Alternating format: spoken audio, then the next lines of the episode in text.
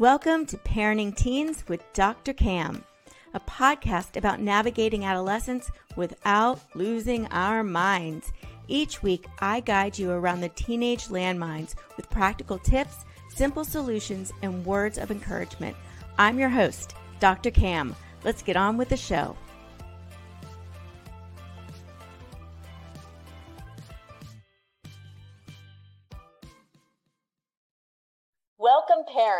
If your teenager has low self confidence or is anxious about being picked on, this episode is for you. Seven in 10 girls believe that they are not good enough or don't measure up in some way, including their looks, performance in school, with their friendships. And boys struggle with self esteem almost as much. When teens feel bad about themselves, they may try to avoid daily normal activities like going to school, and they often engage in unhealthy activities like cutting, bullying, disordered eating, and even losing themselves in video games. What can we do? Today I'm joined by clinical psychologist Kate Lund, who has worked with major hospitals, schools, and hundreds of parents. Her international best-selling book, Bounce, is the ultimate guide to helping children build resilience and thrive in all areas of life. Welcome, Kate. Thank you for joining us today. Thanks so much for having me. I appreciate it. Absolutely. Can you start just by sharing your backstory? What inspired you to help parents bring out the best in their kids? Sure, absolutely. Well, so it all started back when I was a young child, actually, when I um, was diagnosed with a condition called hydrocephalus at four. And so that was full of ups and downs. Um, hydrocephalus is, is a condition where the cerebral spinal fluid isn't circulating as it should. Um, because there's either a blockage or something's going on. And so I was diagnosed with that at four. Condition can be managed with something called a shunt, surgically implanted. It circulates the fluid for you. Um, you know, and that was all good when it was working, but shunts break. And so it caused a lot of sort of in and out of the hospital, a lot of coming back to school looking different, feeling different, having to play catch up, that sort of thing.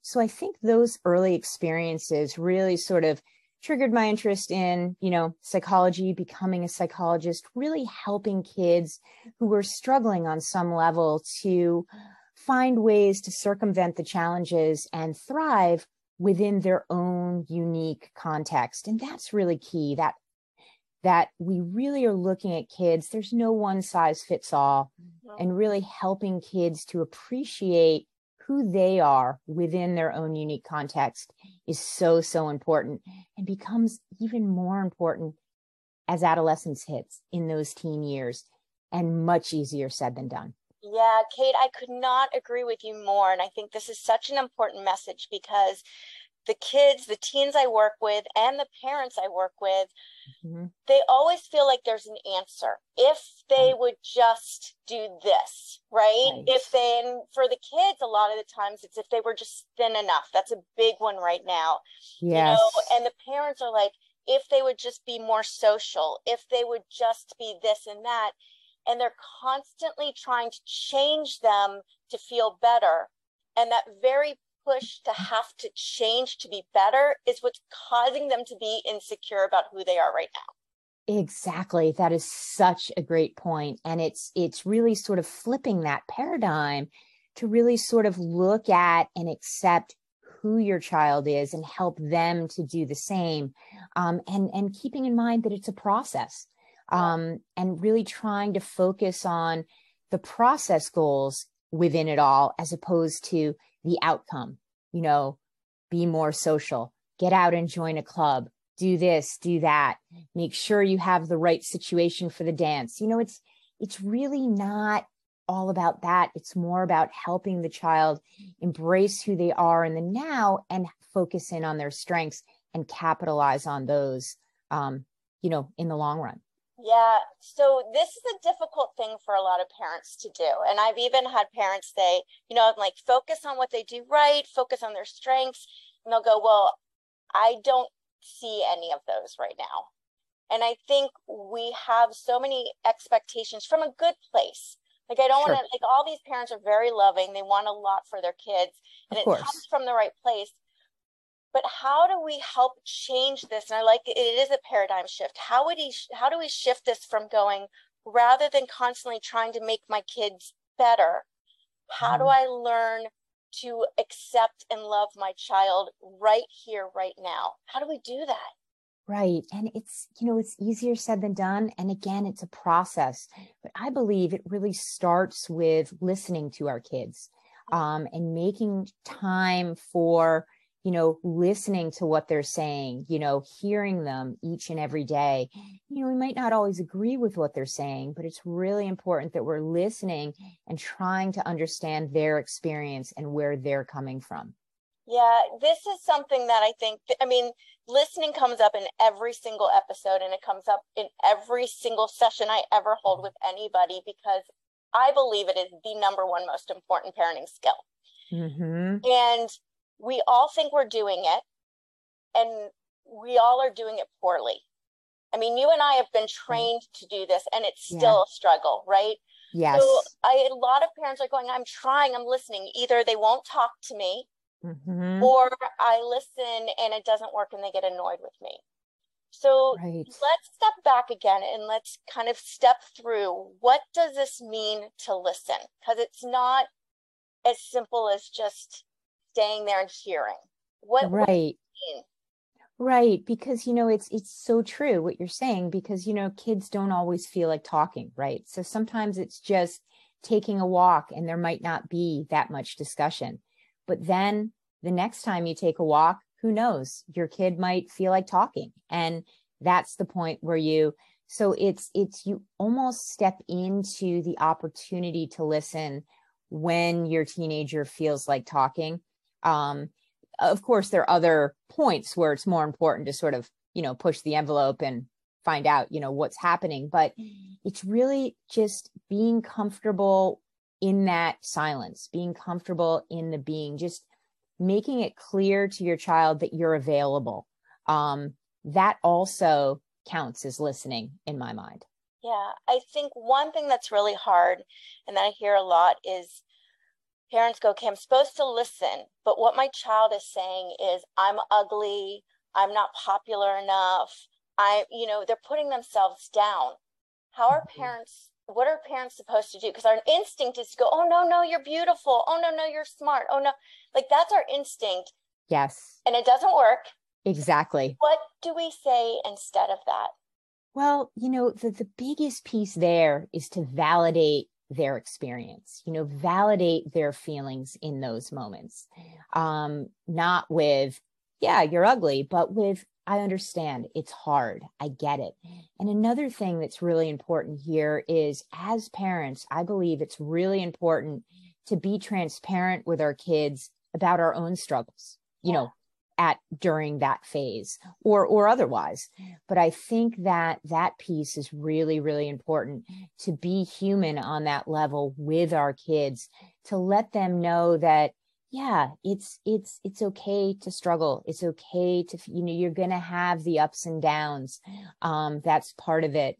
You know not to minimize it in any way but also yeah to share your own struggles as a parent i believe is very very important Yeah, Kate, you, you kind of mentioned that too with the not to invalidate it, because I think what's important is it's not about saying, oh, you think you have it bad.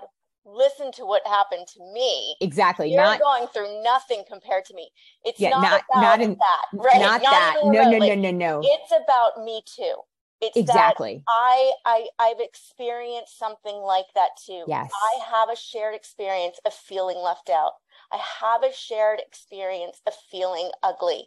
yes I you're not alone in this. I'm with you here. or different or whatever it is Yes. and in, encouraging this idea that you know things change and evolve and you know give it time but not in a way that you're minimizing the experience in the moment that's the most important piece is to validate how they're feeling Yeah. validate that this is hard validate that this is not not this doesn't feel good you know this is this is this is awful on many levels um that's really really important it's a big part of our listening as parents Yeah, I think that's the key. It's not trying to fix, not trying to change how they feel, not to trying to minimize how bad it is, because none of that that that's a sign and we know when we're not listening well when our kids tell us flat out you're not listening mm-hmm. and they do it all the time and we get frustrated going but i am but i will tell you if your child is saying you're not listening you are not listening correctly because exactly. they're not feeling heard Exactly. And that's so, so you bring up a really good point again, you know, just letting our kids sort of be in their emotions and sort of, and, you know, we were at the, um, back to school night for one of my boys. He's just started freshman year. And the director of the upper school said to the parents, you know, the big group of us there, they're like, you know, this is a big transition, guys. This is a big deal. Even if your kid's been here in middle school, this is a big shift. This week, I challenge you to just let your kid be in their emotions. Love be there, listen. Don't try to jump in and change or shift or fix. Just let them be in their emotions. And I think that's, I think he captured it really, really well as he said I, that. Yeah, I love that they're saying that too, because I think it is mm-hmm. so important and it's difficult as a parent yeah. to see our kids in struggling, painful emotions. And yes. our instinct is to make them feel better Right. And right. what I mean from your perspective when we're when we're always trying to make them feel better and get them through these negative emotions, what is happening? What are the, how are they receiving that? Right. You know, it's it's it's you know, hopefully, you know, they're receiving it in a way that they're able to sort of kind of sit with how they're feeling and know that things will get better. You know, it's it's okay uh, for us, and I think also imp- important for us as parents to, you know, maybe encourage them to try something new or you know give something a shot. You know, not like you need to do this to feel better, but just sort of in an open-ended sort of way, say, hmm, well, gosh, you know, I don't know, you know, have you ever thought about, you know, trying volleyball or you know trying basketball or you know that kind of a thing because if we can encourage our kids you know, sort of in a global sense to get involved and to do things that are going to inherently make them feel better, like physical activity or, you know, otherwise, you know, a, a, an art or a passion or, or, you know, develop a passion. I think we're, we're helping them as well. And we're helping them to kind of know that this sort of way that they're feeling will shift over time. Yeah, so talk to us a little bit, Kate, between the difference between encouraging in a way that they feel inspired and they kind of feel motivated to do it, between that and the difference between feeling like you're pressuring which demotivates them. And that is yes. a fine line to walk. How do we walk that line? Such a fine line. And it's not an easy line to walk, you know, and we might think we're walking that line as parents, but it might be perceived as pressure by the child. So there too, it comes back to listening to how they're responding. And so in my mind and in our house, you know, we float the idea. You know, we might follow up on it down the road, but we don't you know, push the idea every single day. You know, we don't say, "Hey, have you uh have you talked to the basketball coach yet? Have you um signed up? Are you what times for the first practice?" You know, we're not doing it that way, but we're just kind of putting the idea out there.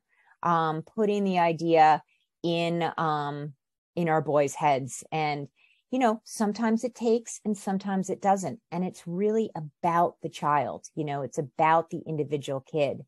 And I'll tell you that, you know, we've we've seen it with one of our boys um, really take. He had the opportunity to try crew as an eighth grader, and he wasn't sure. And he was a tennis player at the time. I mean, he still plays tennis, but and um, wasn't sure, but took that risk. And sometimes it's important to encourage our kids to kind of push themselves out of their comfort zone.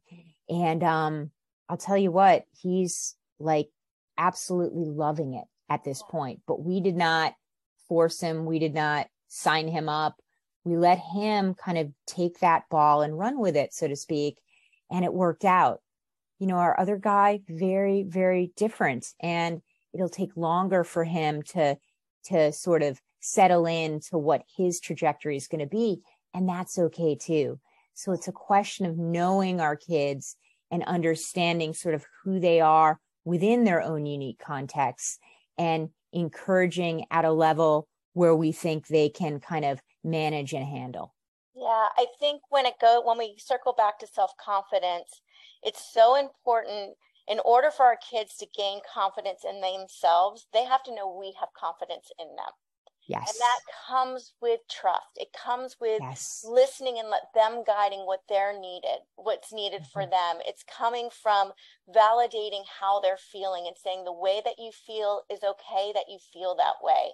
And when right. we validate yes. who they are as a human being right here, right now, that's when they start going, okay, I feel more confident. Because those mm-hmm. negative thoughts in our heads, they come from messages that we get growing up. Yes. Yes, absolutely. Right? Mm-hmm. Yep, absolutely. So if we're giving that message that we accept who you are in the here and now, absolutely, that is going to build confidence. That's going to generate confidence over time. Yeah. Now I'm hearing parents right now going, but who my child is right now is lazy. All they do is play video games. And if I let him do whatever he wants, that's all he's going to do or my child is disrespectful. Am I supposed to just accept that? So this is what I hear. It's like embrace who your child is now. And they're like, but my child lies a lot. Do I accept them as so what do you say to the parents that are saying, I know you're telling me to accept my child, but I don't accept that behavior?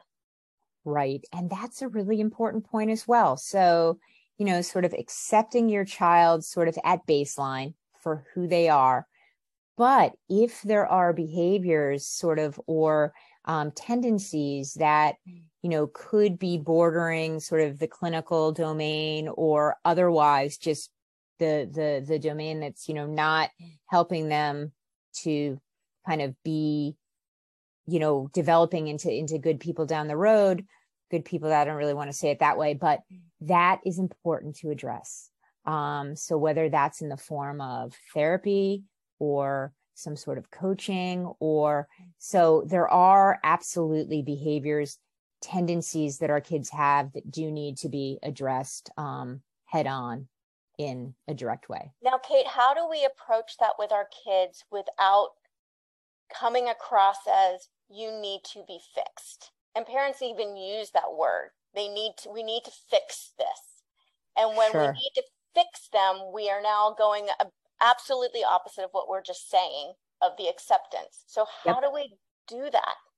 Well, I think that we need to normalize this idea that um, support in the form of coaching or therapy or what have you is is uh, an important uh, tool that we have in our toolbox boxes and kind of acknowledge the challenges as part of the acceptance, if that makes sense. Yeah. And, you know, we all have challenges. We all have things about us that could be better, right? Mm-hmm. Um, that we could be doing differently. And so to um, address it or um, talk to our kids about this need for help or intervention in that way, not like you're broken, you need to be fixed, I'm taking you to this person, but more like, you know, this is going to be another tool for you to help you, to help you become more of who you want to be down the road. And maybe they don't know who they want to be yet. And that's totally okay and totally normal. But it's, um, it's, I think, addressing it as, hey, this is going to be a tool. You might not like it up front, but we're going to give you this opportunity and hopefully, if that connection is made with whoever is helping them, you know, things will evolve in a, in a positive direction. Let's step into that real quick too. When kids, when you see your child and you're like, I, my child could really use some guidance. They're they're insecure. They're fear. They have a fear of failure. I don't know what to say. They're not talking to me. I really want them to get help, but my child is resistant. My mm-hmm. teen is saying no. I don't want help. What do you recommend parents do in that situation? Yeah, you know, so such a great question and it's it's not an easy situation because some kids are much more open to help than others. Mm-hmm. And you know, if the child first first I would recommend that the parents have a consultation with a therapist or or a parenting coach or, or something along those lines just to try to talk through it from that angle. Um, you know, it depends. It depends on what's going on. If it's something that is sort of, um, you know, absolutely needing an intervention, then perhaps forcing it is going to be necessary. But if it's something a little bit more in that gray area and the parents can get support and how to work with the child and the child, you know, then perhaps addressing it that way. So it's a continuum and it really, really depends. There's no one size fits all. Yeah, I agree. So, Kate, how do people find you? And I know you've got a course that you were going to offer to some of the listeners. Can you tell us a little bit about that? Sure. Yeah. The course is really a companion course to my book, Bounce um, Help Your Child Build Resilience and Thrive in School, Sports, and Life. And um, the course really, uh, in a video format with a companion workbook, takes um, parents through sort of helping their kids to build and internalize the seven pillars of resilience, sort of this ability to tolerate frustration and manage emotion, uh, understand and appreciate individual difference. We, t- we talk about motivation and confidence and courage, addressing the fear of failure, that sort of thing. So I would, yeah, I would love to offer offer the course. It's on a, a platform called LearnDesk um, to, you know, whoever might be uh, interested uh, in checking it out. One thing to mention, though, is the course. Uh, the course is geared towards the younger child. However, um, that's because when I wrote the book, when I developed the course, my kids were in that right. age group, right? They were in that bracket. Important thing to note is that the um, pillars of resilience outlined apply to all of us across the lifespan yeah. and we've just actually been been talking about many of them. So you know happy to do that. And it is on a, a platform called learndesk.us great. I will have the link and all that information in the show notes. Awesome. Um, and how do people find you? Uh, well i have a website uh, katelundspeaks.com and um, uh, i'm also on linkedin.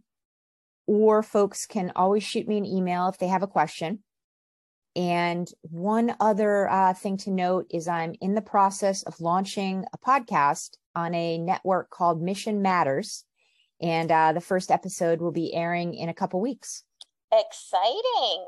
Yeah. Welcome to the podcast world. Pretty excited about it. Yeah, it's it's great. um it's it's you know hopefully gonna gonna help folks in in the ways that we've been talking about. I love it. So before we depart, what is the one thing that you want parents to take away today to help them support their child and their child's self-confidence?